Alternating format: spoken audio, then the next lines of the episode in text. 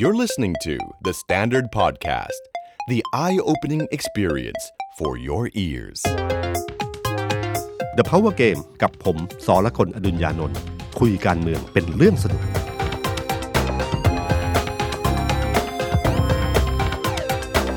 สวัสดีครับ ผมสอละคนอดุญญานนท์สวัสดีครับ ผมเอกธนกรวงปัญญาคอนเทนต์ครีเอเตอร์การเมืองของ The Standard ครับ สวัสดีคุณผู้ฟังแล้วก็สวัสดีพี่ตุ้มครับ ก็ กลับมาเจอกันอีกรอบหนึ่งครับ ผมหายไปเทปหนึ่งครับพี่ตุ้มต้องต้องให้ออฟแทนครับ มีภารกิจนิดนึงครับ คุณผู้คุณผู้ฟัง ก็เดือนนี้เดือนตุลาครับพี่ตุ้มเรียกว่าเป็นเดือนแห่งการเมือง แล้วก็เป็นอีกเดือนหนึ่งที่ต้องจับตาสถานการณ์การเมืองอีกหลายละลอกเหมือนกัน หลังจากที่เราพูดกันถึง เรื่องเกี่ยวกับการอภิปรายไม่ไว้วางใจ แล้วก็ยังต่อเนื่องมาอีกหลายปัญหา จนกระทั่งเข้ามาเดือนนี้ครับ เดี๋ยวมาฟังพี่ตุ้มกันครับ เดือนตุลาคมเป็นเดือนมันเหมือนกับเดือนอาถรรพ์เนาะของการเมืองไทยนะครับ หลายเหตุการณ์เกิดขึ้นในเดือนตุลาคมค่อนข้างเยอะนะครับ ในอดีตมันคือส่วนหนึ่งมันเป็นเพราะว่าเป็นการโยกย้ายทหารด้วยครับโยกย้ายทหารในช่วงเดือนนี้มันมีความขัดสมัยก่อนนะครับมันจะมีความขัดแย้งอะไรต่างๆเนี่ยบางทีมันก็มาปะทุในช่วงเวลานี้เหมือนกันนะครับ เอ่อแต่วันนี้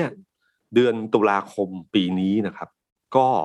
ถ้าเราดูจับสถานการณ์การเมืองทั้งหลายเราก็รู้ว่าสถานการณ์มันคุกกุ่นอยู่ทีเดียวนะครับ แล้วก็ตอนนี้รัฐบาลเนี่ยผมผมใช้คำว่างี้ว่ารัฐบาลตอนนี้เจอปัญหาอยู่สามน้ำอื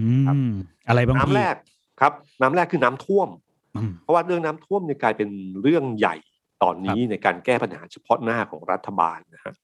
รัฐบาลก็นายกก็ไปตรวจเยี่ยมตามจังหวัดต่างๆ หลายที่นะครับเดินสาย แล้วก็เราก็เห็นข่าวอยู่แล้วครับ ว่าหลายจังหวัดเจอกับปัญหาน้ำท่วมใหญ่ทีเดียวครับแม้ว่าจะมีการบอกว่าปีนี้ยังไงก็ตามทีอะมันไม่เหมือนปีห้าสี่ครับนะครับ ถ้าเรายังจำภาพของเหตุการณ์การน้ำท่วมใหญ่ปี 2554 ได้ ทุกคนก็กังวลหมด อย่างครั้งที่แล้วครับที่ผมที่เราอัดพอดพอดแคสต์ไอ้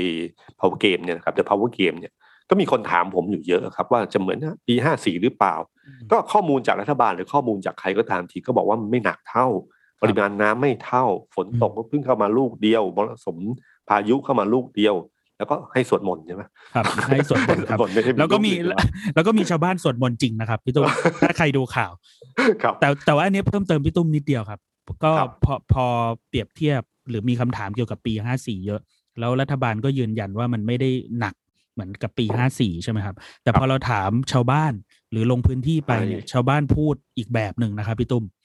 ผมว่าเดี๋ยวพี่ตุ้มขยายความเรื่องนี้ได้ คือเนี่ยประเด็นเดียวกับที่ผมผมจะบอกเลยครับว่าผมรู้สึกว่า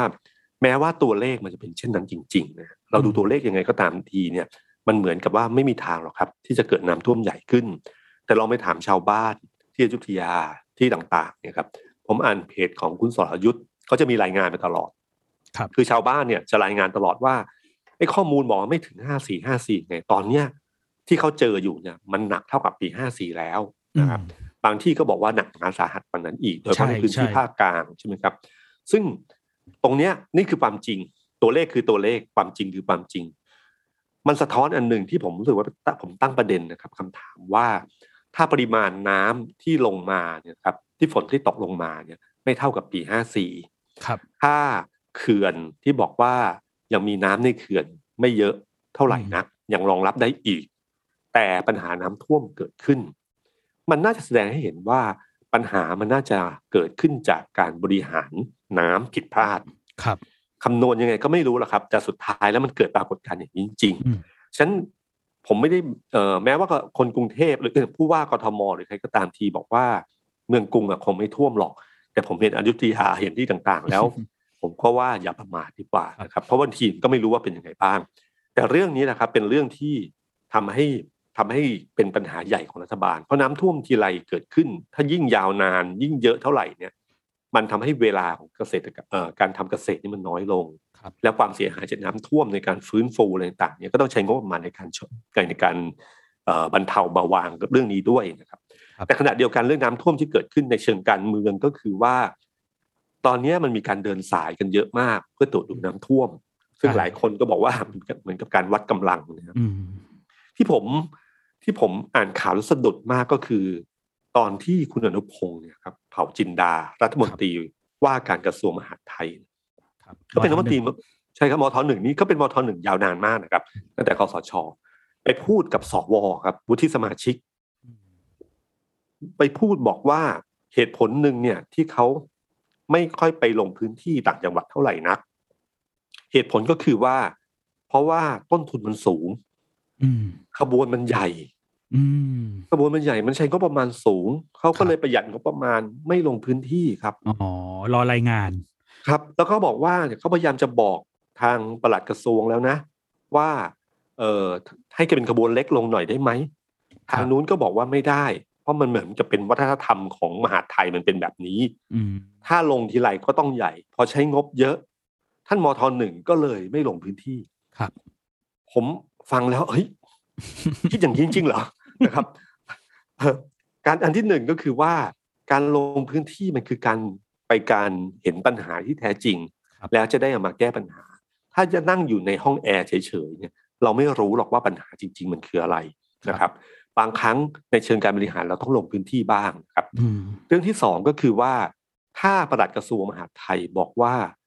เออสั่งไปแล้วว่าให้เป็นขบวนเล็กปลัดบอกไม่ได้ มันเป็นวัฒนธรรมองค์กรที่ต้องเป็นขบวนใหญ่ ผมว่าถ้าเป็นคนเป็นรัฐมนตรีว่าการกระทรวงมหาดไทยครับตัดสินใจเรื่องนี้ไม่ได้นะครับ เรื่องอื่นแย่แล้วนะครับ ถ้าเราไม่สามารถจะบอกคนข้างๆ บอกว่าไปแค่สามคนได้ ทุกคนบอกไม่ได้ต้องไปยี่สิบ ผมรู้สึกว่าแย่แล้วครับ มันหมายถึงว่า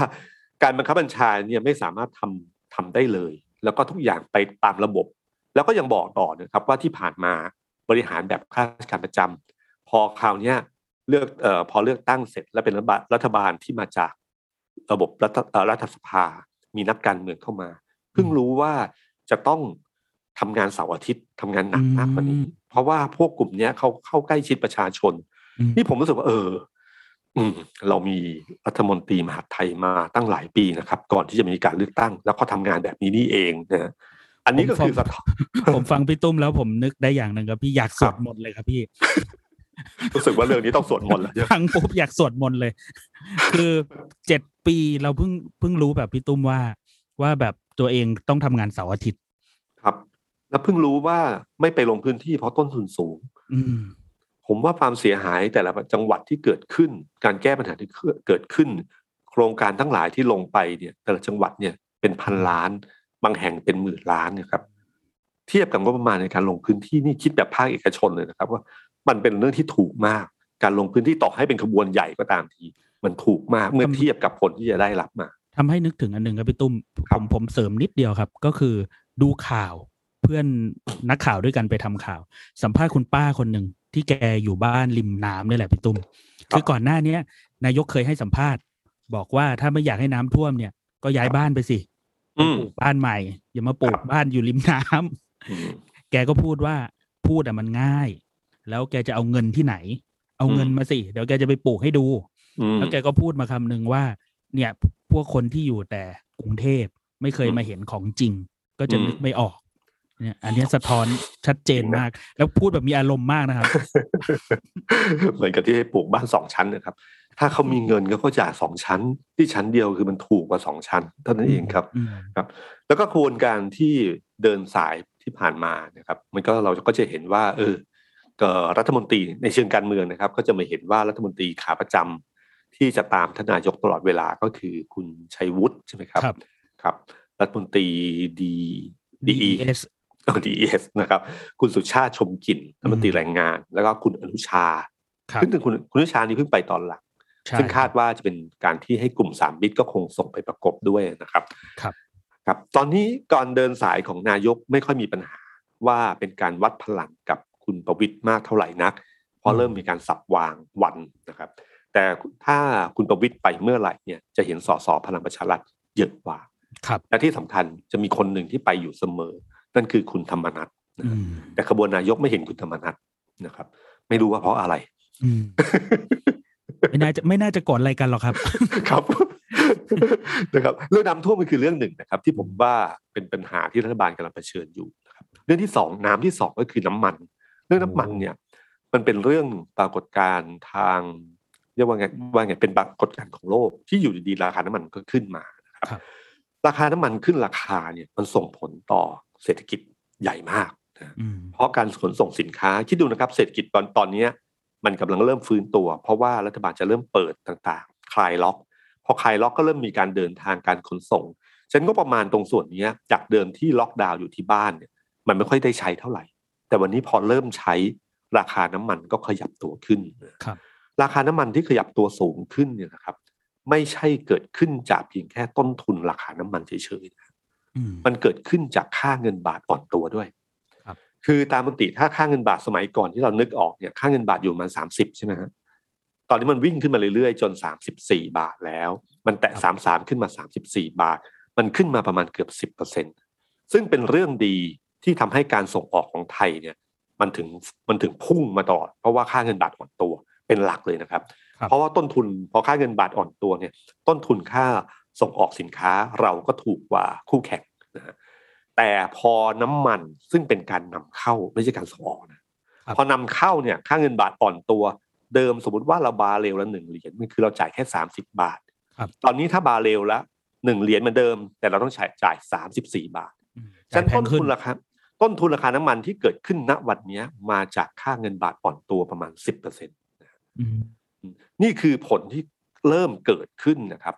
เริ่มเกิดขึ้น หมายความว่าถ้าต่อไปเรื่อยๆแล้วน้ำมันขยับราคาขึ้นไปเรื่อยๆ คอยดูจะมีการโวยกันเรื่องนี้ขึ้นมา โดยเฉพาะภาคขนส่ง ถ้าภาคขนส่งขยับ มันก็หมายถึงอาจจะหมายถึงราคาสินค้าขยับขึ้นก็ได้ ซึ่งตอนนี้เป็นเรื่องของ demand supply แล้ว ถ้าสมมติว่ากำลังซื้อไม่เกิด ก็อาจจะต้องสู้ราคายืนราคานี้ไป แต่ถ้าสมมติว่าต้องขยับมันก็ขยับ มันก็ทำให้เกิดค่าครองชีพที่เกิดที่สูงขึ้น อันนี้คือเรื่องเศรษฐกิจที่จะตามมา ซึ่ง ตามติดปัญหาเศรษฐกิจปกติวันนี้นะครับ ก็ใหญ่มากพอแล้ว พอเจอน้ำที่สองคือน้ำมันเข้าไปอีกที มันจะยิ่งหนักขึ้นกว่าเดิมนะครับ เรื่องที่สามผมว่าเรื่องนี้พูดกันยาว น้ำท่วมแล้ว น้ำมันแล้ว น้ำอะไรครับน้ำลายน้ำลายน้ำลายนะครับคือแล้วคือการเมืองที่มันเกิดความขัดแย้งเกิดขึ้นมาวันนี้นะครับ มันทำให้เรื่องน้ำลายของการเมืองก็คือการพูดไปพูดมา ต่างๆเนี่ยเต็มไปหมดถล่มกันอย่างหนักเลยครับไอ้น้ำมรสุมน้ำลายที่เกิดขึ้นอันแรกเนี่ยมันมาจากเรื่องของความขัดแย้งของพี่น้องนะครับของซึ่งเราก็พูดมาหลายตอนแล้วนะครับ พูดถึงความขัดแย้งระหว่างสามปอซึ่งแม้ว่าทั้งทั้งพี่ทั้งน้องจะบอกว่าไม่ขัดแย้งรักกัน ถ้ามีแต่ความตายเท่านั้นที่จะมาพลากความรักของเราออกไปได้นี่ซีรีส์ใหม่ซีรีส์ใหม่เลยคุณประวิทย์บอกแบบนั้นจริงๆ คุณประยุทธ์ก็บอกว่าโอ้ยไม่มีใครรู้หรอกว่าความสัมพันธ์เราลึกซึ้งขนาดไหนกอดกันแล้วครับ ตอนนี้มาส่งตลอดนะครับมาส่งที่รถตลอด เป็นพี่น้องท้องเดียวกันทำให้เชื่อของอุ้มขึ้นรถซึ่งหนักมากนะฮะครับ ก็ก็ผมว่าจริง ๆ แล้วเนี่ยครับ ก็คือว่าความขัดแย้งที่เกิดขึ้นตั้งแต่ตอนอภิปรายไม่ไว้วางใจกันที่ผ่านมาครับ มันทำให้เรื่องนี้เนี่ยคลุกกุดมาโดยตลอดแม้สองคนนี้จะมาบอกว่าไม่มีปัญหาสามปอยังรักกันอยู่ แต่ผมเชื่อว่าปรากฏการณ์ที่เกิดขึ้นจากคนรอบข้าง หรือความเคลื่อนไหวต่างๆ ที่เกิดขึ้นเนี่ย มันทำให้ไม่มีใครเชื่อเลย แม้แต่สสพักพลังประชารัฐเองก็ตามที ถ้าหลังไม่คุยกันนะครับ หน้าไม่จะพูดอีกอย่างนึงถ้าหลังไม่คุยกัน ไม่มีใครเชื่อเลย ว่าไม่ขัดแย้งกัน ทุกคนมองอาการตลอดว่าจะทำยังไงดี ว่าจะยืนอยู่ตรงไหน จะพูดอย่างไรที่ไม่ให้เกิดปัญหาขึ้น เพราะทุกคนไม่รู้ว่าอนาคตจะมีปัญหาอะไรเกิดขึ้นบ้างครับ ฉะนั้นไอ้ความขัดแย้งเนี่ยทำให้ข่าวเรื่องการตั้งพักใหม่ ที่มันมีเขาได้กลิ่นมานานแล้ว เพราะว่าไอ้ข่าวเรื่องประหลัดชิงนะที่จะประหลัดกระทรวงมหาดไทย อดีตกระทรวงมหาดไทยนะครับรบจะมาตั้งพักการเมืองใหม่ เพื่อรองรับคุณอนุพงศ์และคุณประยุทธ์เนี่ยนะครับ มันมีมานานแล้วใช่ไหมเอกได้ยินเรื่องนี้นานมากไหมได้ยินมาพักใหญ่แล้วครับพี่ตุ้ม แล้วก็มีการพูดกันในในจังหวะขยับต่อเนื่องจากเนี้ยอีก หลายละลอกเหมือนกันครับพี่ คือเกมเกมเกมที่บอกว่าให้ประหลัดชิง ไปตั้งพักรอพลเอกอนุพงศ์แล้วพลเอกอนุพงศ์จะขยับถอยตัวเองออกจากอทหนึ่งหรือเปล่า แล้วให้ประหลัดชิงเข้ามามี power ตรงนี้ หรือคุณอนุพงศ์จะขยับไปอยู่กระทรวงอื่นอะไรอย่างเงี้ยครับ แต่สุดท้ายแล้วประหลัดที่เตรียมไว้ก่อนประหลัดเก่ง ก็คือประหลัดคนใหม่นะครับ ไม่ได้มาตามนัด ก็เลยไม่รู้ว่าการพักการเมืองที่กำลังจะตั้งต่อจากเนี้ย จะเป็นไปตามที่คาดหวังหรือเปล่า อืมครับ คือมันมีข่าวมานานแล้ว ข่าวนี้ก็เป็นเป็นฟันที่เราฟุ้งๆอยู่นะครับ มันเริ่มมีการพูดมากขึ้นเมื่อมีความขัดแย้งใช่ไหมครับพอมันเริ่มพูดมากขึ้น มันก็จะเป็นเงาเงาๆอยู่นะครับครับ มันเริ่มจับตัวเป็นก้อนเมฆแต่พอมันเริ่มรู้สึกมันมีละอองฝนก็เมื่อตอนที่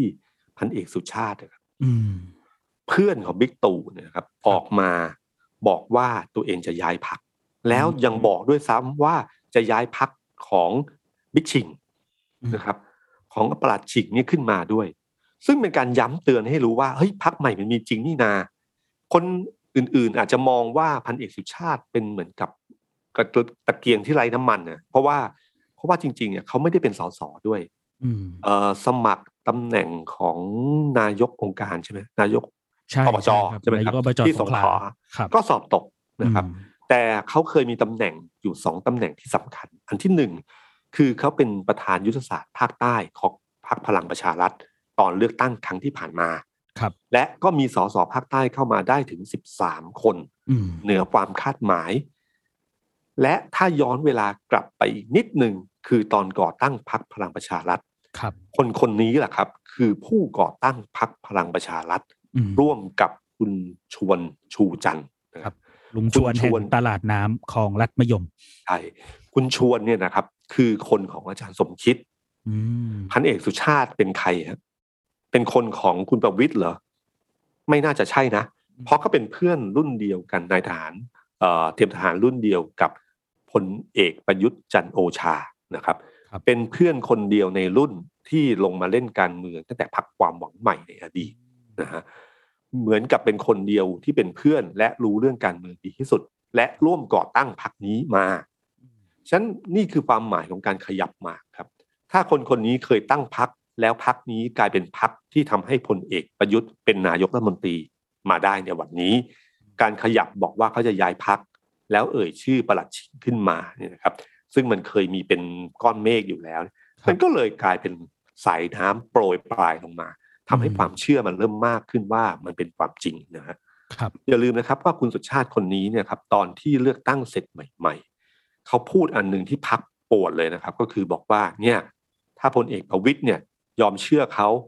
แล้วก็ให้งบประมาณหาเสียงเลือกตั้งมากกว่านี้ในภาคใต้เนี่ย จะได้สสมากกว่านี้อีกอืมงบประมาณที่ให้สสภาคใต้ยังน้อยกว่าสามจังหวัดชายแดนภาคใต้อืมนี่คือข่าวเก่าถ้าเราย้อนดูนะครับ ซึ่งวันนั้นนะปวดมากครับ เพราะพักพลังประชารัฐในวันนั้นเนี่ย บอกทุกคนว่าพลเอกประวิตยไม่เกี่ยวข้อง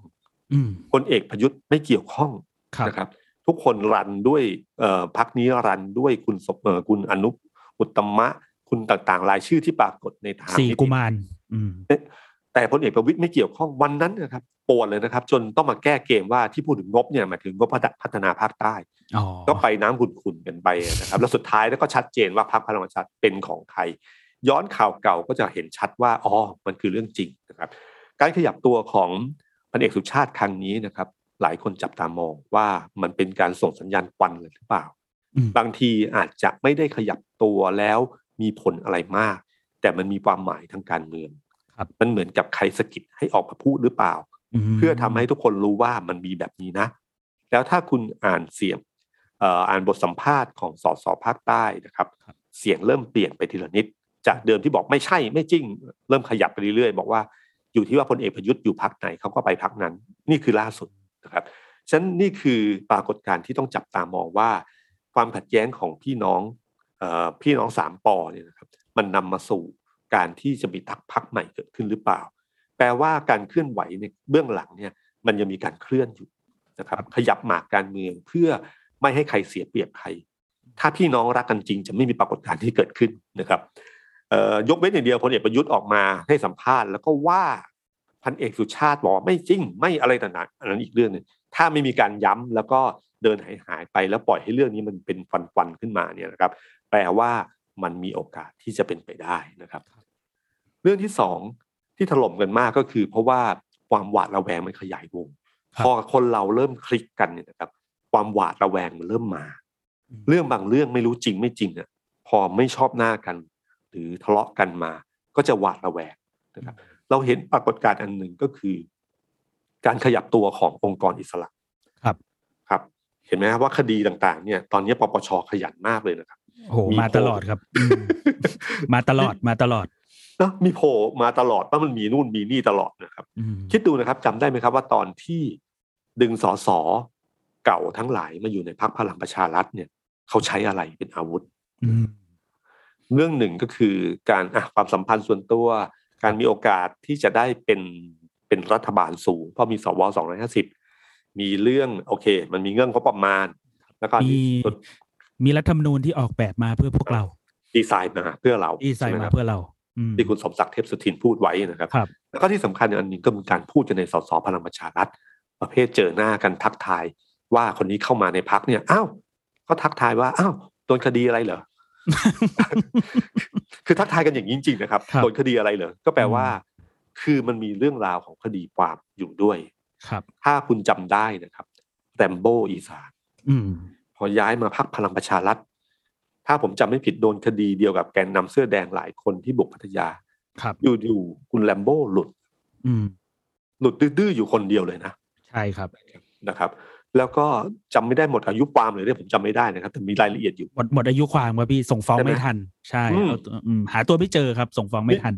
เช่นเดียวกับกรณีของคุณไวยพจน์ใช่ไหมครับครับวันพจน์ไวยพจน์อาภรรัตน์สสกำแพงเพชรนะครับ โดนคดีตัดสินคดี ยังนั่งประชุมสภาได้หนึ่งวัน ใช่ ก่อนที่จะหายตัวและตำรวจจับไม่ได้ ครับ นี่ตอนนี้ก็ไม่รู้อยู่ไหนเหมือนกันครับ ใช่ไหมนี่ผมว่าคือ ครั้งก่อนที่เราเคยทำพอดแคสต์แต่ก่อนเลือกตั้งบอกว่ามันเหมือนกับแพ่งเจียครับ ที่มันมีอะไรสายรัดอันหนึ่งคือเวลาที่ออกอิทธิฤทธิ์มากปั๊บก็จะโดนไล่คาถาพระถังจักก็ไล่คาถาแต่อันนี้ก็จะบีบรัดขมับให้กลับมาอีกครั้งหนึ่ง เช่นเดียวกับถ้าจำได้ว่าตอนที่ผมคุณสมศักดิ์เทพสุทินนะครับมีปฏิกิริยาผมจำไม่ได้ว่าเรื่องสี่กุมมารหรือเรื่องเรื่องเก้าอี้ ใช่เรื่องเก้าอี้อยู่ช่วงหนึ่งใช่ครับ อยู่ดีๆ ภรรยาคุณอนงวันใช่ไหมครับ ก็ที่เป็นรัฐมนตรีอยู่ช่วงหนึ่งก็โดนคดีฝ่ายแมว ใช่ปปพปปชก็รู้อยู่ดีก็ชี้มูล แจ้งแจ้งว่ามีผล ทั้งที่คดีนี้มันเกิดขึ้นในปีห้าหนึ่งอยู่ในแฟ้มมายาวนานพอเกิดมาปั๊บคดีนี้ก็ขึ้นมา แล้วสุดท้ายพอดีกันนะครับ เดือนพฤษภาปีหกสี่โดนคือปีหกสามเจอ ปปชชี้มูลพอตอนที่กำลังแบบมีปัญหามีปัญหาเนี่ยก็บีบขมับไปหนหนึ่งพอปีหกสี่นะครับพฤษภาคม ปีหกสี่ที่ผ่านมาปปชก็ยกคำร้องอ่าครับ เป็นเด็กดีแล้ว เป็นเด็กดีแล้วซึ่งจริงไม่จริงไม่รู้นะครับ แต่มันมีการวิพากษ์วิจารณ์กันเยอะมากว่ามันเนี่ยคือการใช้ขบวนการเหล่านี้เกิดขึ้น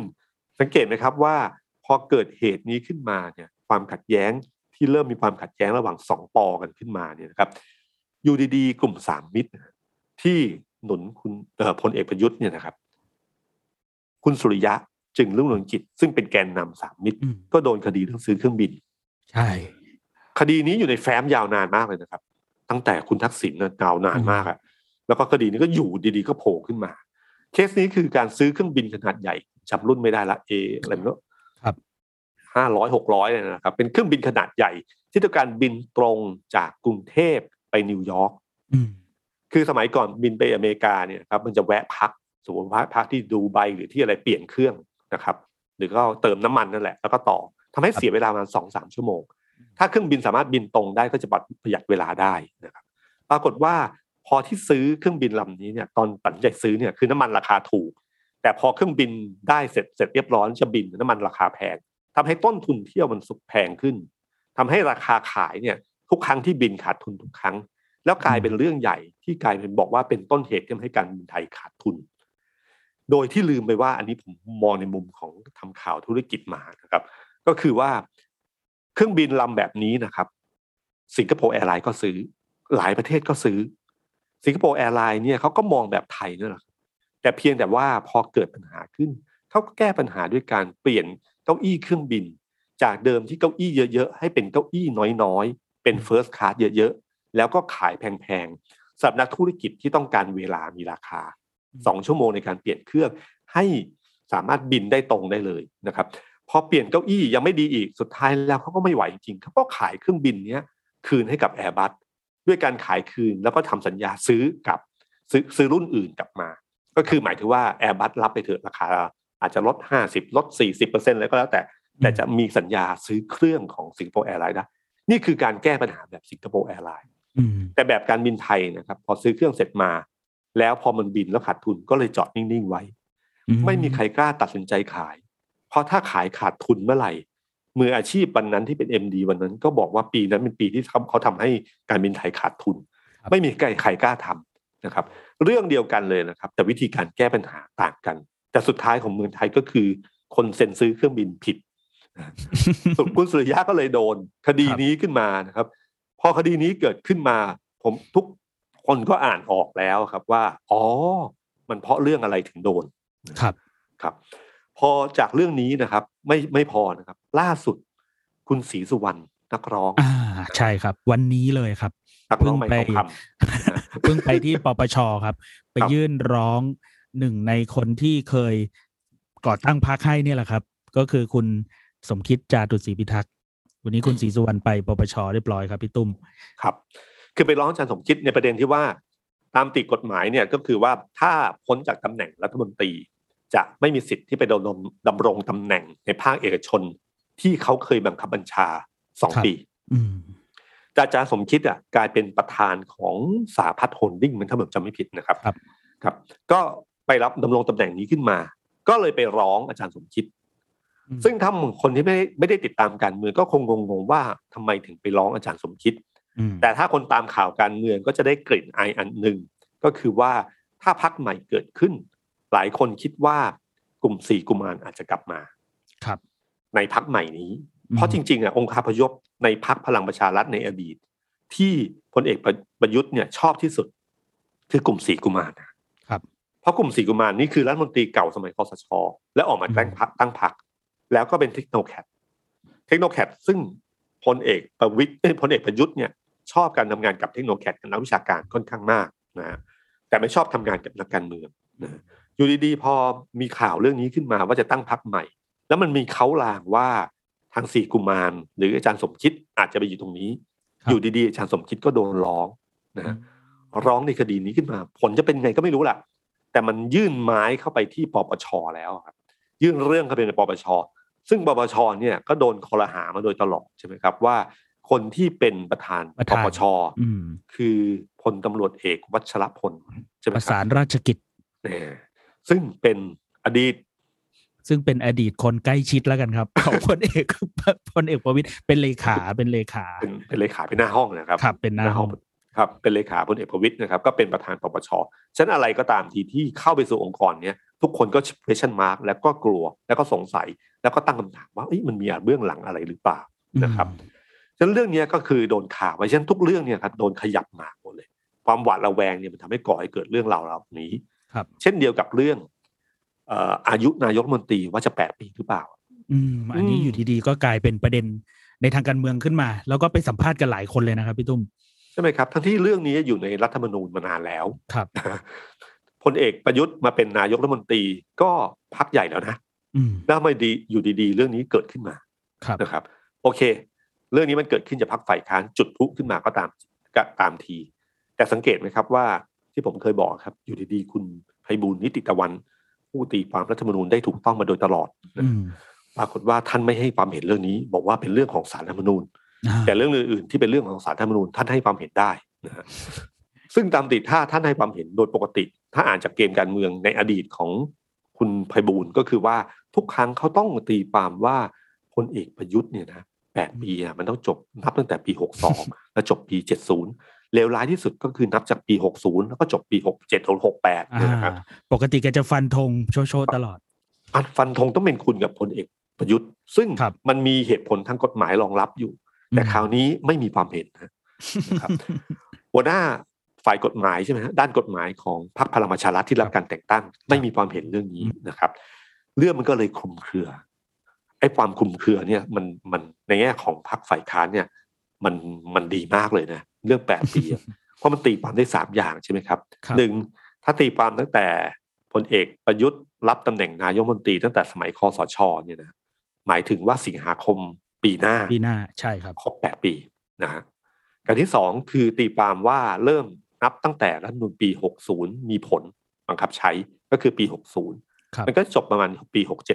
68ครับกับอีกอันหนึงก็คือตีความแบบเป็นคุณมากก็คือ เริ่มแต่ปี 62 คือวันที่รับตำแหน่งในเป็นรัฐบาลที่มาจากการเลือกตั้ง นับจากวันนั้นก็โอ้โหคราวนี้ยาวเลยครับ ซึ่งหมายถึงยาวหมายถึงว่าอีกหลายสิบปีเลยนะ ไม่ใช่ไม่ไม่ใช่แป๊บเดียวนะครับ เพราะว่าเป็นได้อีกเป็นได้อีกสองวาระนะครับ ถ้านับแบบหกสอง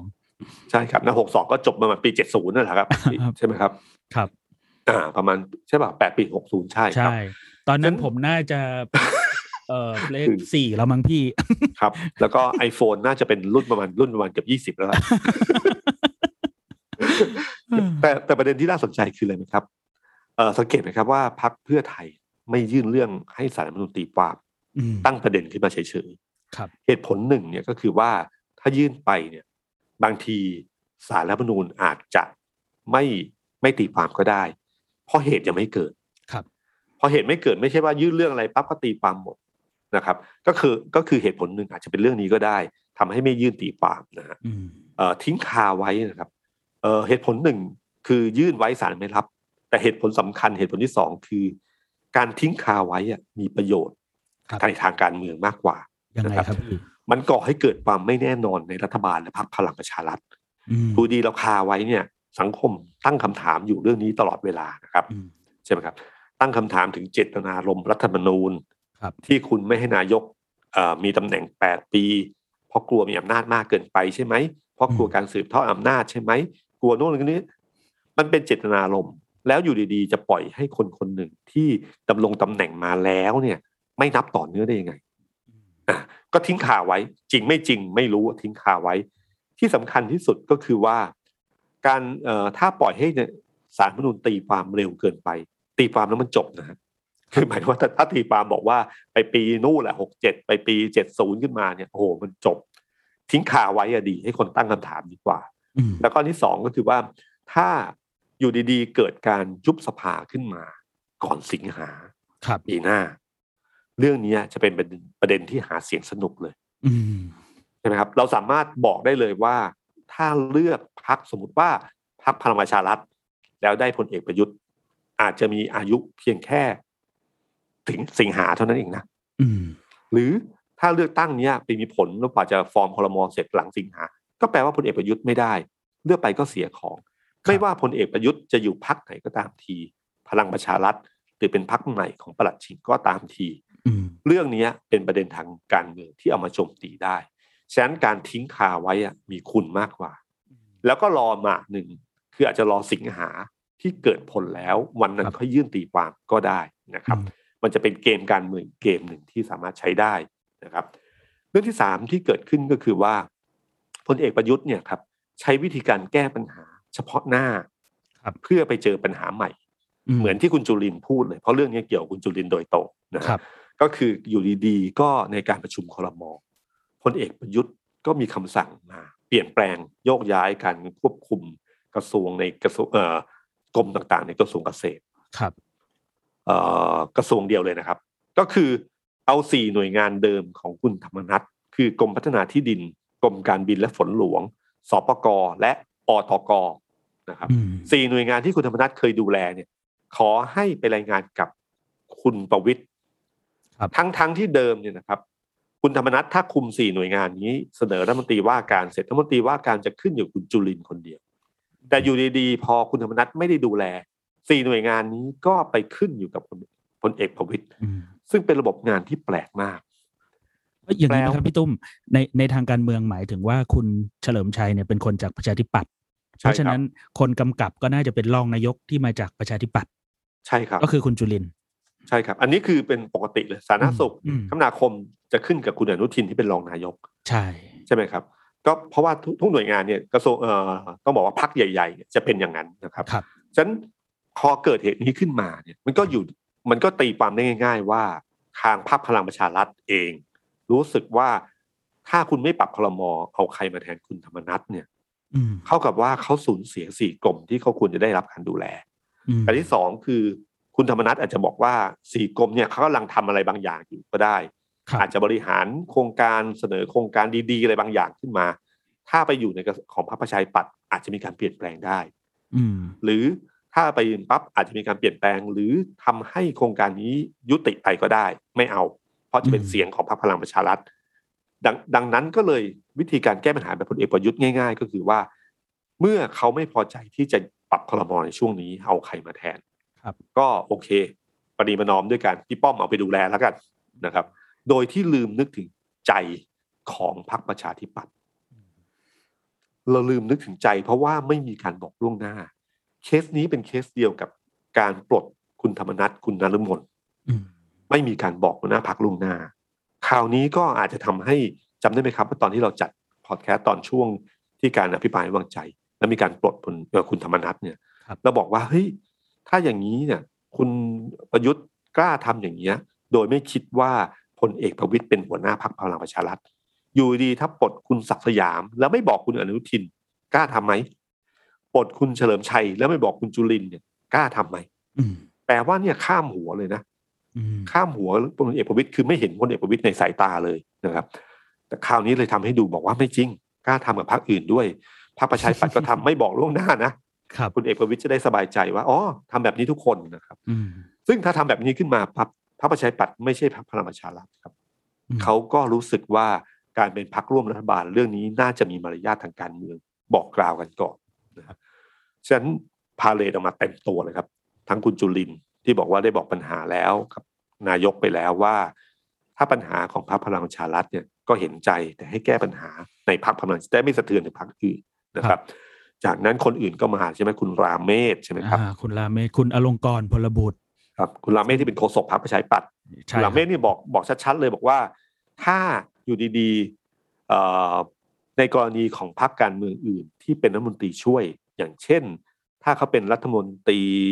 ช่วยกระทรวงไหนดีวะกระทรวงเอ่อกระทรวงอื่นเนี่ยนะครับ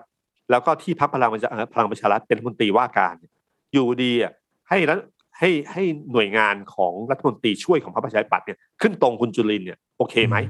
อืมซึ่งก็มีเหตุผลนะครับครับ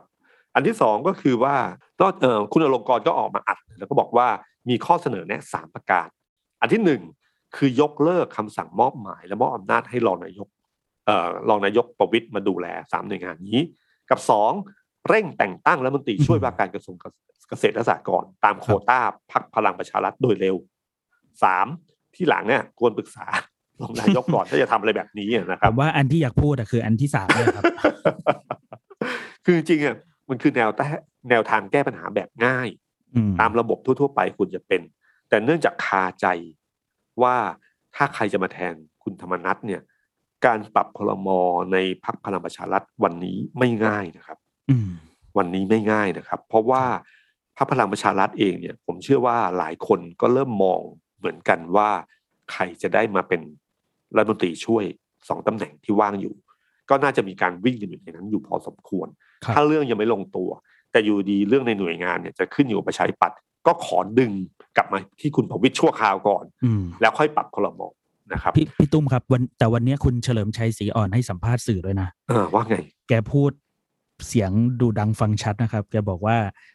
ไม่ได้มีปัญหาไอ้มติคอรมอที่ออกมาก่อนหน้าเนี้ยครับเพราะว่าสุดท้ายแล้วเนี่ยไม่ว่าเรื่องไหนก็แล้วแต่จากหน่วยงานไหนของกระทรวงเกษตร จะออกไปเนี่ยต้องผ่านรัฐมนตรีว่าการอืมอืม แกบอกแกบอกว่าไม่ได้ตัดอำนาจตรงนี้ ตัวเองก็ยังกำกับทุกอย่าง เรื่องไหนจะออกจากกระทรวงไปเนี่ย ตัวเองต้องเป็นคนอนุมัติ แกบอกนี้อืมอืมก็ไม่รู้ว่าไม่รู้ว่าจะยังไงกับเรื่อง power ในแง่ว่า เออ ไม่เป็นไรใครกำกับก็ไม่เป็นไร แต่ว่าทุกเรื่องที่จะออกไปจากกระทรวงเกษตรเนี่ย ยังไงตัวเองต้องดูก่อนหมด อืมครับ ผมว่า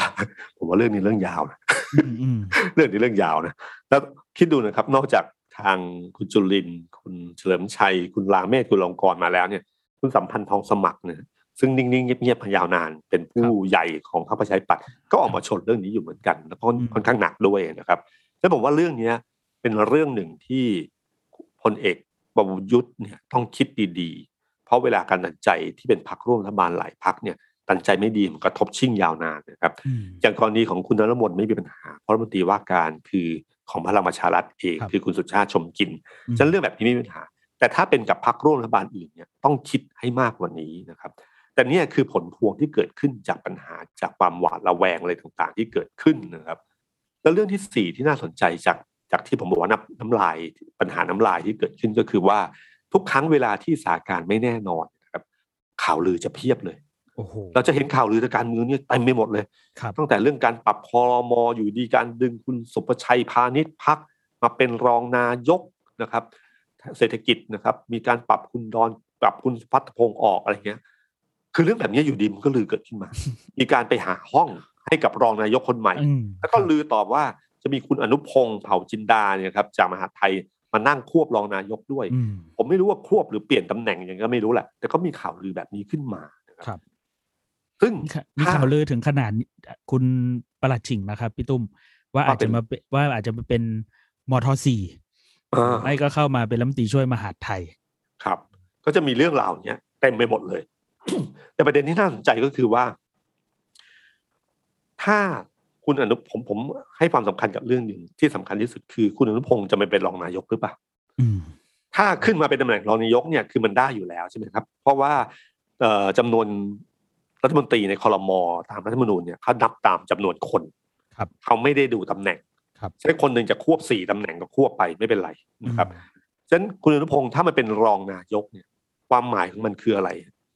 ความหมายของมันก็คือว่าถ้าเป็นรองนายกรัฐมนตรี แล้วเขาไม่ได้สังกัดกับเอ่อพรรคการเมืองไหนเขาจะคุมอะไรบ้างอืมการที่สองก็คือว่าเขาเป็นรองนายกอันดับที่เท่าไหร่อืม ถ้าสมมุติว่าตั้งคุณอนุพงศ์เป็นรองนายกอันดับหนึ่งเมื่อไหร่เอาพี่ป้อมแล้วครับ ก็ไปขยับเป็นอันดับสองคือถ้าขยับแบบนี้เมื่อไหร่เนี่ยแสดงให้เห็นว่าอืมมันต้องการปิดจุดอ่อนตอนช่วงอภิปรายไม่วางใจ เพราะอภิปรายไม่วางใจเกมที่เขาอ่านกันก็คือว่า ถ้าสมมติคุณธรรมนัฐเคลื่อนเรื่องนี้จริงนะอันนี้สมมตินะฮะครับว่าเคลื่อนเรื่องนี้จริงที่ต้องการล้มพลเอกประยุทธ์ในสภานะครับ ให้ต้องลาออกจากรัฐเอ่อนายกรัฐมนตรี เพราะว่าถ้าแพ้ในการพิปรายวางใจเนี่ยปั๊บจะต้องแน่นอนสุดคือต้องพ้นจากตำแหน่งแน่นอนครับถ้าพ้นจากตำแหน่งแม้จะได้เลือกมีโอกาสที่จะได้เลือกกลับมาอีกครั้งหนึ่งเพราะเสียงพลังประชารัฐเยอะก็ตามที แต่คนคนที่รักษาการในช่วงเวลานั้น คือรองนายกรัฐมนตรีอันดับหนึ่งนั่นก็คือพลเอกประวิตยวงษ์สุวรรณนะฮะ ถ้าเกมคืออย่าคิดว่าการเป็นนายกรักษาการไม่มีความหมายจำเหตุการณ์ตอนคุณเนวินลาออกจากพักพักพลังประชาชนได้ไหมครับ คือใช่ครับพรรคพลังประชาชนยุบ พอครับยุบพักปั๊บเนี่ยนะครับ ทุกคนก็เข้าไปอยู่สังกัดใหม่อืมแต่คุณเนวินน่ะแยกตัวออกมาครับ แล้วก็ไปสนับสนุน คุณอภิสิทอธิ์ภิเวสิชทธิ์ชาชีวะ เป็นนายกรัฐมนตรีครับนะครับ การโยกเอ่อการโยกไปครั้งนั้นเนี่ย มีการเก็บตัว แม้ว่าจะพยายามพลังประชาชนพยายามจะพยายามติดต่อก็ติดต่อไม่ได้ครับแต่หัวใจอันหนึ่งก็คือว่า รองนายกอันดับหนึ่งที่รักษาการคือใครเพราะตอนนั้นคุณสมชายแกหลุดด้วยใช่ไหมครับ ใช่ครับอืมพอหลุดปั๊บเนี่ยคือคือพอคุณสมชายหลุดจากพรรคเออพรรคพลังประชาชนโดนยุบใช่ไหมครับครับพอยุบปั๊บทุกคนก็ขยับไปน่าจะเป็นอืมเพื่อไทยนะครับครับแล้วก็เอ่อพอคุณสมชายหลุดด้วย ก็เหลืออย่างเดียวคือคนที่จะรักษาการอืมคนที่รักษาการก็คือคุณชวรัตน์ชาญวีรกุล คุณพ่อของคุณอนุทินครับครับ แล้วคุณคิดว่าเขาเข้าข้างฝ่ายไหนฮะเขาเข้าข้างพลังประชาชนหรือกลุ่มคุณเนวินและคุณอนุทินที่เป็นลูกชายเขานะฮะนี่ก็คือเงื่อนล็อกทางการเมืองอืมที่ทำให้ขยับรักษาการเนี่ย ขยับมาทางการเมืองชุบเพื่อเป็นคุณกับทางคุณสมชายไม่ได้เลยนะครับ นี่คือเกมการเมือง ฉะนั้นรองนายกอันดับหนึ่งมีความหมาย เพราะอุบัติเหตุทางการเมืองเกิดขึ้นได้เสมอ เกิดขึ้นได้ตลอดเวลานะครับทำกับข้าวยังหลุดเลยนะอย่าลืมนะครับ ถ้าอยู่ดีๆเรื่องมันเคลื่อนไปถึงสิงหาตัดสินว่าพลเอกประยุทธ์ครบตำแหน่งแล้วแปดปีขึ้นมา อาจจะเกิดอะไรขึ้นมาก็ได้นะนะครับฉะนั้นตรงนี้มีความหมายในเชิงอำนาจนะครับครับแต่ถ้าไม่จริงก็ไม่เป็นไรครับ แต่ผลจากข่าวลือเนี่ยมันสะท้อนให้เห็นว่าหนึ่ง ถ้ามันเป็นข่าวจริง ก็แสดงว่าปัญหามีอยู่จริงใช่ไหมครับ ปัญหาความขัดแย้งมีจริงสองถ้ามันไม่จริง แต่พอลือแล้วคนเชื่อว่าจริง ก็แสดงว่าปัญหามีอยู่จริงอืมก็คือ ผมพยายามก็คือกำลังคิดตามครับใช่ไหมคือจริงก็แปลว่าปัญหามีอยู่จริงใช่แต่ถ้ามันไม่จริง แล้วลือแล้วแต่คนเชื่อว่ามันจริงอ่าก็แปลว่าปัญหามันมีอยู่มันถึงคนถึงเชื่อเราสิ่งเหล่านี้เกิดขึ้นมา โดยเพราะคนในแวดวงการเมืองซึ่งอยู่ใกล้กับปัญหามากที่สุดครับนะครับ ถามว่าเรื่องราวทั้งหมดทั้งน้ำเอ่อน้ำท่วม น้ำท่วมกับน้ำมันก็แก้ปัญหาไปในเชิงการบริหารราชการแต่เรื่องน้ำลายที่ปัญหาสี่ห้าเรื่องที่ผมเล่ามาทั้งหมดเนี่ยนะครับอืมถามว่าทางออกเรื่องนี้คืออะไร ผมอะเห็นด้วยกับอาจารย์สุขุมนวลสกุลมากเลยนะครับคอารัจาบรย์สุขุมเนี่ยบอกว่าปัญหาเรื่องเนี้ย แก้ง่ายมากเลยนะครับ ก็คือปรับคลมอืม ปรับคลมให้ ให้ก่อนเปิดสภาเดือนพฤศจิกายนครับเพราะเดือนพฤษภาเปิดเอ่อเปิดสภาเมื่อไหร่เนี่ย เกมมันจะเข้าไปอยู่ในสภามันอาจจะมีกฎหมายสำคัญอะไรเข้ามาในการในสภาก็ได้ ถ้าแก้ไม่ได้เนี่ย เสียงในสภาไม่นิ่งนะครับอาจารย์สุขุมบอกว่าคอรมอใหม่เนี่ยต้องทำให้เสร็จภายในเปิดสมัยประชุมสภาผู้แทนในเดือนพฤศจิกายนนะครับครับ แล้วก็เขาเชื่อว่าสาเหตุที่ปรับให้ล่าช้าครั้งเนี้ย เพราะพลเอกประยุทธ์เนี่ยน่าจะไม่มีอำนาจสิทธิ์ขาดร้อยเปอร์เซ็นในการตัดสินใจเพียงคนเดียวเหมือนแต่เดิมอืมคือสมัยพี่น้องยังรักกันนะครับเขาก็น้องว่าไงพี่ก็ว่าตามอะยอมยอมกันได้ แต่วันนี้ไม่ได้เลยครับ ข้างหลังพี่เนี่ยมันแน่นด้วยความโกรธอยู่นะครับทำอะไรต้องระมัดระวังฉะนั้นการปรับคลมข่าวเนี้ยมันก็มีความหมาย ถ้าอยู่ดีๆเรื่องเข้าไปสู่พักพลังประชารัฐว่าจะเลือกใครเป็นรัฐมนตรี แทนครับสองรัฐมนตรีช่วยอืมอาจจะถึงขั้นที่บอกพรรคพลังประชารัฐบอกว่า ความจริงไม่น่าจะใช่สองเก้าอี้นะกระทรวงพลังงานล่ะ กระทรวงเอ่อกระทรวงการคลังที่เคยเป็นโควต้าพรรคพลังประชารัฐ อย่าลืมนะครับว่าคุณอุตตมะครับคุณสนธิรัตน์เนี่ย ตอนเป็นเป็นรัฐมนตรีเนี่ยเป็นโควต้าพรรคพลังประชารัฐนะไม่ใช่โควต้าคนกลางครับ ผมไม่รู้ว่ามันจะขยับหมากกันไปไกลขนาดนั้นหรือเปล่านะครับ แต่แน่นอนที่สุดก็คือว่า ถ้าสมมติว่ามีการเอ่อ ปรับคลมเมื่อไหร่ ไม่ใช่เรื่องง่ายเหมือนเหมือนเดิม เพราะว่ามันไม่ใช่หมายถึงสองเก้าอี้เท่านั้นครับและที่สำคัญคือเหลือแค่สองเก้าอี้เก้าอี้ก็ตามทีเนี่ย ผมเชื่อว่าการแย่งชิงการเคลื่อนไหวจะดุเดือดมากอืมเพราะว่าสสทุกคนผมว่าณวันนี้นะครับ ทุกคนคงเชื่อแล้วว่า ปรับคอรมอครั้งนี้นะครับ น่าจะเป็นครั้งสุดท้ายก่อนการยุบสภา ถ้าเขาตีโจทย์แบบนี้เมื่อไหร่ เขาเคลื่อนไหวรุนแรงแน่อืม เพราะนี่อาจจะเป็นโอกาสของเขาครั้งสุดท้ายก็ได้ เพราะเลือกตั้งใหม่ไม่รู้เป็นยังไงพายุมาใหม่พายุมาใหม่ ใช่ครับ ไอ้ตรงนี้แหละครับ ที่ผมว่าสองเก้าอี้เนี่ยการขยับมาปรับพลมอถึงจะเป็นเรื่องยากมากในช่วงเวลานี้นะครับ มันไม่หมายความว่า พอขยับปรับพลมอแล้วก็ถ้ามันลุกไปสู่เก้าอี้ต่าง ๆ เนี่ยพักการเมืองอื่นไม่รู้ว่าไงนะครับ ครับ เพราะภูมิใจไทยเขาคาใจอยู่นิดนึงว่าจำนวนสสเขาเพิ่มขึ้นแล้วใช่ไหมอ่า ใช่ไหมครับ ตั้งหลายจำนวนสสพักเขาอุตส่าห์ตั้งหลายพักไปอยู่กับเขาเอออืมแล้วก็อยู่ดีๆจะมาจะมาแบบไม่เพิ่มเก้าอี้รัฐมนตรีให้เขาได้อย่างไรอะไรเงี้ยครับ เรื่องเนี้ยผมว่ามันคงจะเป็นเรื่องยาว ไม่ใช่เรื่องง่าย ๆ เหมือนที่คิดกันนะครับฉันต้องระวังดีๆ ว่าขยับหมากตัวเนี้ยมันอาจจะมีผลข้างเคียงตามมา เยอะก็ได้นะครับอืมเพราะว่าเรื่องเนี้ยเออแต่เออแต่อีกอันหนึ่งผมลืมไป มันมีเรื่องหนึ่งที่ของคุณไพบูลย์นิติตะวันนะครับครับ ที่ยี่สิบตุลานี้ใช่ไหมใช่ใช่ครับ โอ้โหนี่เรื่องใหญ่นะ เพราะว่าถ้า20ตุลาเนี้ยตัดสินคดีของคุณไพบูลย์ว่าการยุบพักตัวเอง แล้วมาอยู่พักพลังประชารัฐเนี่ย ถูกต้องหรือเปล่าอืมเพราะว่าเขาเป็นสสบัญชีรายชื่อครับที่คุณไพบูลย์โดนโดนแซวตลอดในสภาก็คือว่าตกลงเป็นสสบัญชีบัญชีรายชื่อ อันดับที่เท่าไหร่ใช่ไหมฮะอ่าใช่ครับ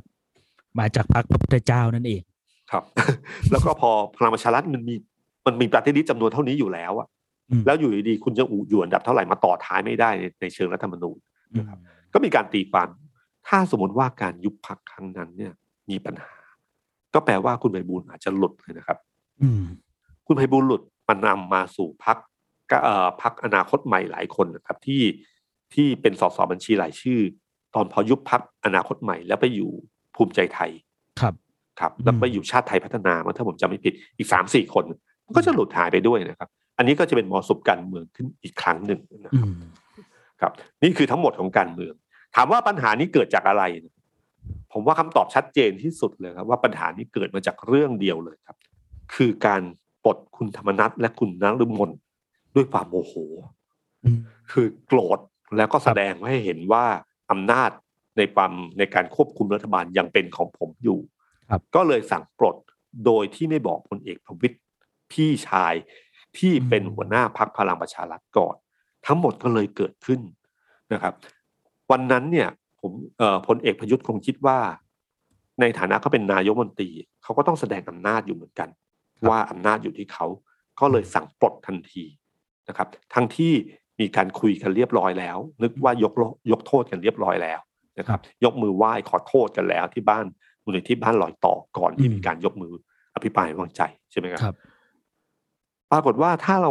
ในวันนั้นเหมือนกับมีอำนาจ แต่วันนี้นะครับ ลองถามดูว่าสถานการณ์คลี่คลายถึงวันนี้อำนาจพลเอกประยุทธ์มีมากขึ้นกว่าเดิม หรือน้อยกว่าเดิมผมว่าเรื่องนี้คือการที่บอกว่าการตัดสินใจครั้งนั้นถูกต้องหรือเปล่าคือการตัดสินใจด้วยอารมณ์เนี่ยมันเป็นเกมของคนไม่ฉลาดนะครับมันเพราะมันตัดใจด้วยอารมณ์ณวินาทีนั้น ไม่ได้มองเกมที่ยาวไกล และไม่ได้เมื่ออารมณ์ชั่ววูบอะครับพี่อารมณ์ชั่ววูบมันก็เลยเป็นผลกระทบข้างเคียงที่ตามมา แล้วมันจบไม่ลงนะครับ แก้ปัญหาหนึ่งไปสู่ปัญหาหนึ่งอะไรต่อเวลา ผมนึกถึงนะครับ เหตุการณ์ตอนสมัยพลเอกเปรม ตินสุรานนท์ตอนที่ขัดแย้งกับพลเอกอาทิตย์กำลังเอก ก่อนที่จะปลดพลเอกอาทิตย์กำลังเอก จากผู้บัญชาการทหารบก เป็นผู้บัญชาการทหารสูงสุดสองคนนี้ผูกพันกันยาวนานนะครับ พลเอกอาทิตย์เนี่ยเป็นคนช่วยชีวิตทางการเมืองของพลเอกเปรม ตอนสมัยรัฐประหารหนึ่งถึงสามเมษานะครับ โดยทีมอย่างเจออย่างเติร์กจปลเจ็ดนะครับพลเอกเปรมเนี่ยไปอยู่ที่โคราชโคราชครับครับ แล้วก็ตอนนั้นเนี่ยคือพลเอกอาทิตย์เนี่ยบัญชาการทั้งหมดเพื่อที่จะแก้ปัญหาเรื่องนี้นะครับ แล้วสุดท้ายแล้วก็จบลงได้ แต่วันหนึ่งนะครับเเมื่อมีการลดค่าเงินบาท โดยที่พลเอกเปรมไม่ได้บอกพลเอกอาทิตย์ล่วงหน้านะครับพลเอกอาทิตย์บินกลับมาจากต่างประเทศออกมาแถลงข่าวใหญ่ ตอนนั้นถ้าการเมืองเขาเรียกวันลอยกระทงขึ้นในช่วงเกิดขึ้นในช่วงวันลอยกระทง ออกมาคัดค้านไม่เห็นด้วยกับการลดค่าเงินบาทของรัฐบาล คือชนพลเอกเปรมตรงๆนะครับซึ่งตอนนั้นพลเอกเปรมก็ใช้เออก็วานให้กับหม่อมราชวงศ์คึกฤทธิ์ปาโมซึ่งดีกันอยู่ในช่วงนั้นเนี่ย ให้ช่วยมาชี้แจงอีกมุมหนึ่งว่า ข้อดีของการลดค่าเงินบาทเป็นอย่างไร มีการตบเท้าของคุณทหารไปหาพลเอกเปรมแสดงไม่ความไม่พอใจ แต่เรื่องมันก็คาพลเอกเปรมไม่ได้ปลดพลเอกอาทิตย์นะครับ ครับ จนรอเวลาจนวันหนึ่ง ฐานอำนาจในกองทัพเริ่มลงตัว แล้วพลเอกอาทิตย์เริ่มขยับตัวอีกบางสิ่งบางอย่าง อยู่ดินดีพลเอกเปรมก็สั่งปลดพลเอกอาทิตย์กลางอากาศ คือปลดอยู่ดีคำสั่งปลดขึ้นมา แล้วก็เป็นพาดหัวข่าวของหนังสือพิมพ์ไทยรัฐ ที่เป็นประวัติศาสตร์ หนังสือพิมพ์เลย คือพาดหัวครึ่งหน้าปลดอาทิตย์แค่นี้ครับปลดอาทิตย์จบแค่นี้เลยแล้วเนี่ยคือคือการแก้ปัญหาพลเอกเปรมคือเขาไม่ได้ตัดใจด้วยอารมณ์ณเวลานั้นวันที่ผบทบนั่งโต๊ะแถลงข่าว บอกว่าไม่เห็นด้วยกับนโยบายรัฐบาลเรื่องลดค่ามันใหญ่นะครับ ครับ วินาทีนั้นต้องปลดแล้ว แต่เขาไม่ปลด เขารอวันเวลาคลี่คลายถึงจุดหนึ่งพร้อมเมื่อไหร่ แล้วค่อยๆปลดครับ นี่คือการเดินเกมของพลเอกเปรมนะครับซึ่งผมว่าพลเอกประยุทธ์เองเนี่ยสังเกตนะครับว่าเขาก็ชอบสไตล์ของพลเอกเปรมในการบริหารการเมือง ที่มีระยะว่าช่องว่างกับพรรคการเมืองอยู่ มีการเดินเกมอะไรต่างๆเนี่ยคล้ายๆกันอยู่ แต่สิ่งหนึ่งที่ไม่เหมือนกันคือเรื่องนี้ครับ เรื่องการใช้อารมณ์พลเอกเปรมพูดน้อยพลเอกเปรมใช้อารมณ์น้อย แต่ถึงเวลาเนี่ยเขาถึงเรียกว่า นักฆ่าแห่งลุ่มน้ำเจ้าพยา คือเชือดนิ่มๆหลายคนแบบนี้ช้าๆแล้วก็เชือดปุ๊บเลยทันทีเลย เด็ดขาด แต่รอจังหวะเวลา แต่พอพลเอกประยุทธ์ทำแบบนี้ขึ้นมา มันก็เลยที่ผมบอกว่ามันไม่ใช่เกมของคนฉลาด เพราะว่าถ้าฉลาดมันต้องใช้เหตุผลแล้วก็อย่าใช้อารมณ์ในการตัดสินใจนะครับ ถ้าย้อนเวลากลับไปได้ ผมเชื่อว่าพลเอกประยุทธ์เนี่ยคงไม่ทำแบบนี้หรอกนะครับ เพราะเขารู้แล้วว่าผลที่ตามมามันเยอะมันใหญ่มากครับเขาน่าจะค่อนข้างวางฐานอะไรในพัก พลังประชารัฐให้เรียบร้อยก่อน แล้วค่อยขยับมาผมผมนึกถึงเพลงหนึ่งรู้ไหมพี่ตุ้มพอพี่ตุ้มพูดถึงเรื่องอารมณ์อะผมนึกถึงเอ่อร้อยเอกธรรมนัฐน่าจะนึกถึงเพลง อย่าเห็นฉันเป็นสนามอารมณ์ครับเก่าไหมพี่โอ้โหชื่นชมมากที่รู้จักเพลงนี้ อย่าเห็นฉันเป็นสนามอารมณ์ แกก็เลย แกก็เลยพลเอกประวิตยจะเอาอะไรอย่างไร เอ็ดจัดให้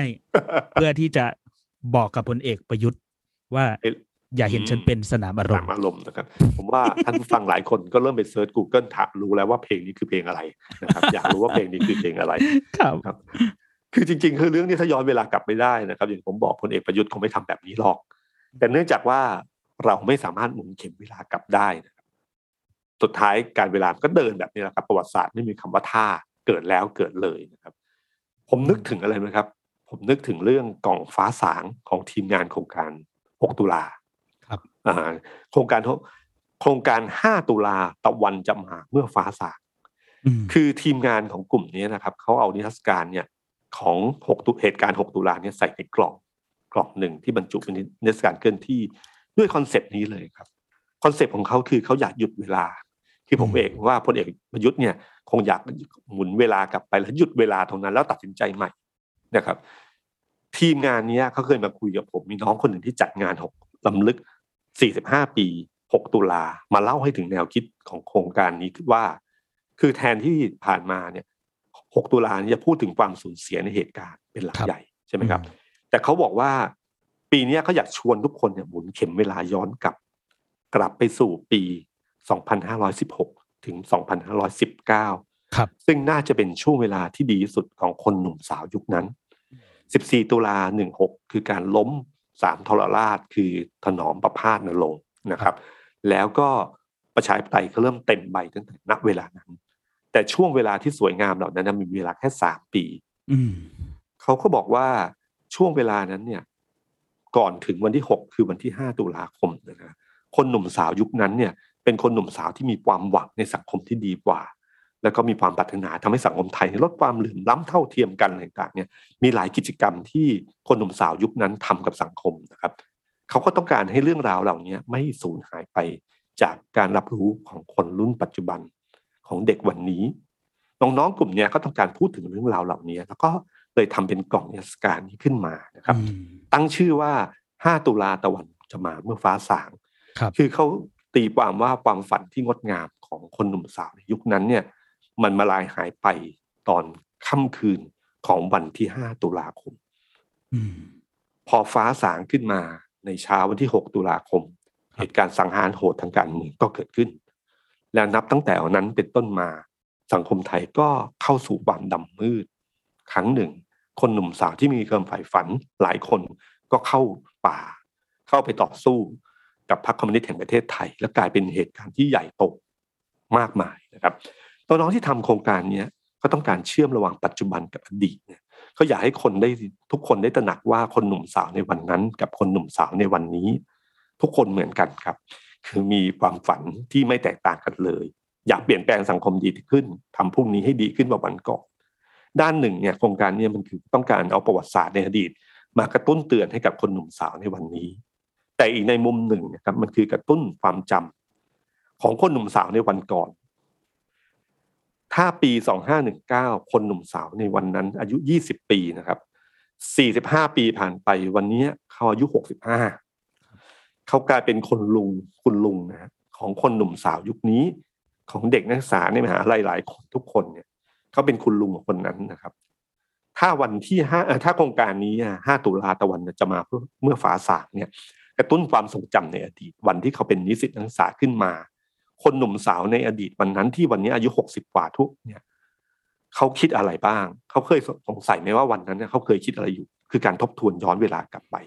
เคยคิดเคยฝันอะไรบ้าง ถ้าเขาจำนั้นได้ ผมเชื่อว่าความที่เราบอกว่าความแตกต่างระหว่างวัย หรือความทรงจำของคนหนุ่มสาวที่มีปัญหาแกลบของวัยเนี่ย มันจะหายไป เพราะคุณลุงเหล่านั้นจะเข้าใจคนหนุ่มสาวในวันนี้ดีขึ้น เพราะว่าคนหนุ่มสาววันนี้มันคือตัวคุณในอดีตเท่านั้นเอง ผมลองหาข้อมูลดูเล่นๆดูนะครับว่า เมื่อปีหลังเอ่อเมื่อ 6 ตุลาคม 2519 บรรดารัฐมนตรีทั้งหลายเป็นใครในวันนั้นอืมคุณจุลินทร์นะฮะลักษณะวิสิทธิ์ตอนนั้นเขาเรียนรัฐศาสตร์ธรรมศาสตร์ปีสอง รัฐศาสตร์ธรรมศาสตร์ปีสองผมเชื่อว่าเขารู้จักเหตุการณ์ 6 ตุลา 19 เป็นอย่างดีอืม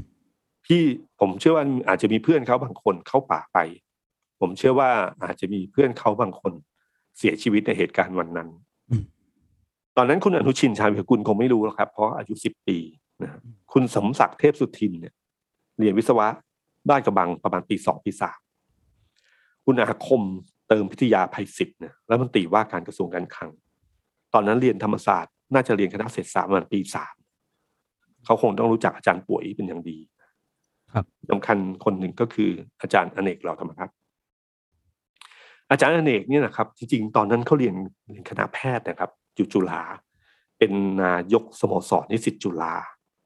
ผมเพิ่งอ่านหนังสือเกิดเดือนตุลาของคุณสุธรรมแสงปทุมครับ คุณสุธรรมแสงปทุมเนี่ยบอกว่าเล่าในหนังสือเล่มนั้นมีชื่ออาจารย์อเนกด้วยเขาบอกว่าอาจารย์อเนกเนี่ย เป็นหนึ่งในตัวแทนนะครับยื่นหนังสือถึงนายกรัฐมนตรีคือหม่อมราชวงศ์เสนีปราโมทในเวลานั้น เรื่องจอมพลถนอมเนี่ยบวชและเข้าเมืองไทยหนังสือคัดค้านเรื่องนี้ หลังเหตุการณ์ 6 ตุลาคุณอเนกเนี่ยเข้าป่าไปสี่ปี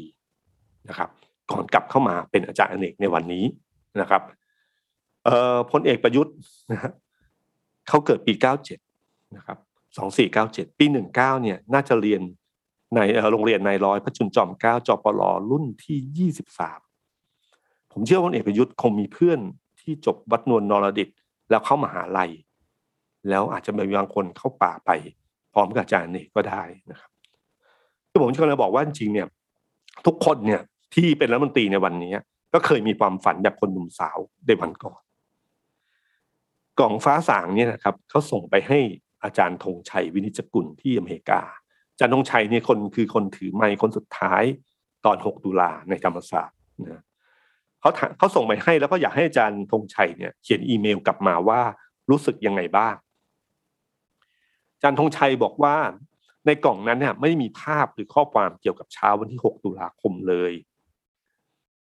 แต่ภาพสิ่งของและข้อความในกล่องนี้ทุกชิ้นเกี่ยวกับเช้าวันนั้นทั้งสิ้น คุณหยุดเวลาไว้แค่ค่ำวันที่ 5 ก่อนระเบิดตอนฟ้าสางวันที่6 พวกคุณก็เข้าหมายถึงคนที่ทำกล่องนี้ขึ้นมา คงจะบอกอยากจะบอกว่าค่ำวันที่5ไม่จำเป็นจะต้องตามมาด้วยเช้าวันที่6เมื่อ45ปีก่อนนะครับที่ลืมไม่ได้จำไม่ลงกล่องใบนี้บอกผมว่า เราสามารถนึกไปถึงเรื่องเล่าต่างๆ ที่เกี่ยวพันกับ 6 ตุลาได้มากมาย เช่นย้อนกลับไปคิดถึง 3 ปีก่อนหน้านั้น อย่างในกล่องนี้ แถมสิ่งของชิ้นแรกที่พบในกล่องคือจดหมายของอาจารย์สุรชาติบำรุงสุข ซึ่งกล่าวถึงฟ้าใหม่ คุณคงอยากจะบอกว่า แม้เราเปลี่ยนอดีตไม่ได้ แต่เราสร้างอนาคตได้ แล้วแกบอกว่าผมเชื่อว่ามีอย่างหนึ่งที่ทุกคนที่เคยผ่านประสบการณ์สามปีนั้น คงจะคิดตรงกันหมดเมื่อเห็นของหลายชิ้น นั่นคือคิดถึงเพื่อนเขาบอกว่าผมเห็นช็อกสีขาว สีม่วงสีเหลืองในกล่อง ก็นึกถึงเป็นหน้าและเสียงของเพื่อนเก่าหลายคนในห้องประชุมเห็นกระปุกกาวโปสเตอร์อะไรต่างๆนี่ก็ชวนคิดถึงคนที่อยู่ในภาพเหล่านั้นนะครับ รวมถึงคนที่เราไม่มีโอกาสได้เจออีกแล้วนับแต่เช้าวันนั้น หรือพอเขาจากไปในป่าเขาผมไม่รู้ว่าอาจารย์อเนกเห็นภาพเหล่านี้แล้วคิดแบบนั้นหรือเปล่านะฮะเขาบอกว่าอาจารย์ธงชัยบอกว่าเราไม่ได้มีแต่บาดแผลชวนให้เราลำลึกถึงความกล้าคิดไปข้างหน้า มุ่งมั่นนะหรือจะออกจะบ้าบิน ทุ่มเทสร้างอนาคตตามที่ปรารถนา ผมเชื่อว่าเพื่อนๆผมทุกคน คงตอบตัวเองเหมือนกับผมว่า แม้จะมีหลายสิ่งเยอะแยะ ที่เราอยากย้อนเวลา แล้วจะเปลี่ยนไม่ทำอย่างนั้น แต่โดยแต่โดยรวมแล้วนะครับ เราขอใช้ชีวิตและทำอย่างที่เป็นมา เขาก็ขอบคุณความปรารถนาดีและกำลังใจเต็มกล่อง ผมได้รับสารชัดเจนว่า ไม่มีใครแก่เกินที่จะสร้างฝันตามอุดมคติ คือผมผมเห็นกล่องนี้ คือผมไม่ได้เห็นกล่องนี้นะครับ แต่ผมเห็นข้อความที่อาจารย์ธงชัยเขียน แล้วผมเชื่อว่าหลายคน ทีมงานคิดก็คือว่าต้องการให้คนรุ่นหลังจำได้ว่าคนหนุ่มสาวในอดีตเขาเคยคิดฝันอย่างไรนะครับ ในขณะเดียวกันเขาก็กระตุ้นเตือนคุณลุงทั้งหลายนะครับ ในวันนี้ให้จำว่าให้ได้ว่าในวันที่เขาเป็นเด็กแบบเด็กในวันนี้นะครับเขาเคยคิดและฝันอย่างไรครับ เราไม่สามารถจุดยั้งความเปลี่ยนแปลงได้นะครับ เข็มนาฬิกาต้องเดินหน้าต่อไป เช่นเดียวกับแสงตะวันแห่งการเวลา สวัสดีครับ The Standard Podcast เปิดหูเปิดตา เปิดใจ เปิดโลก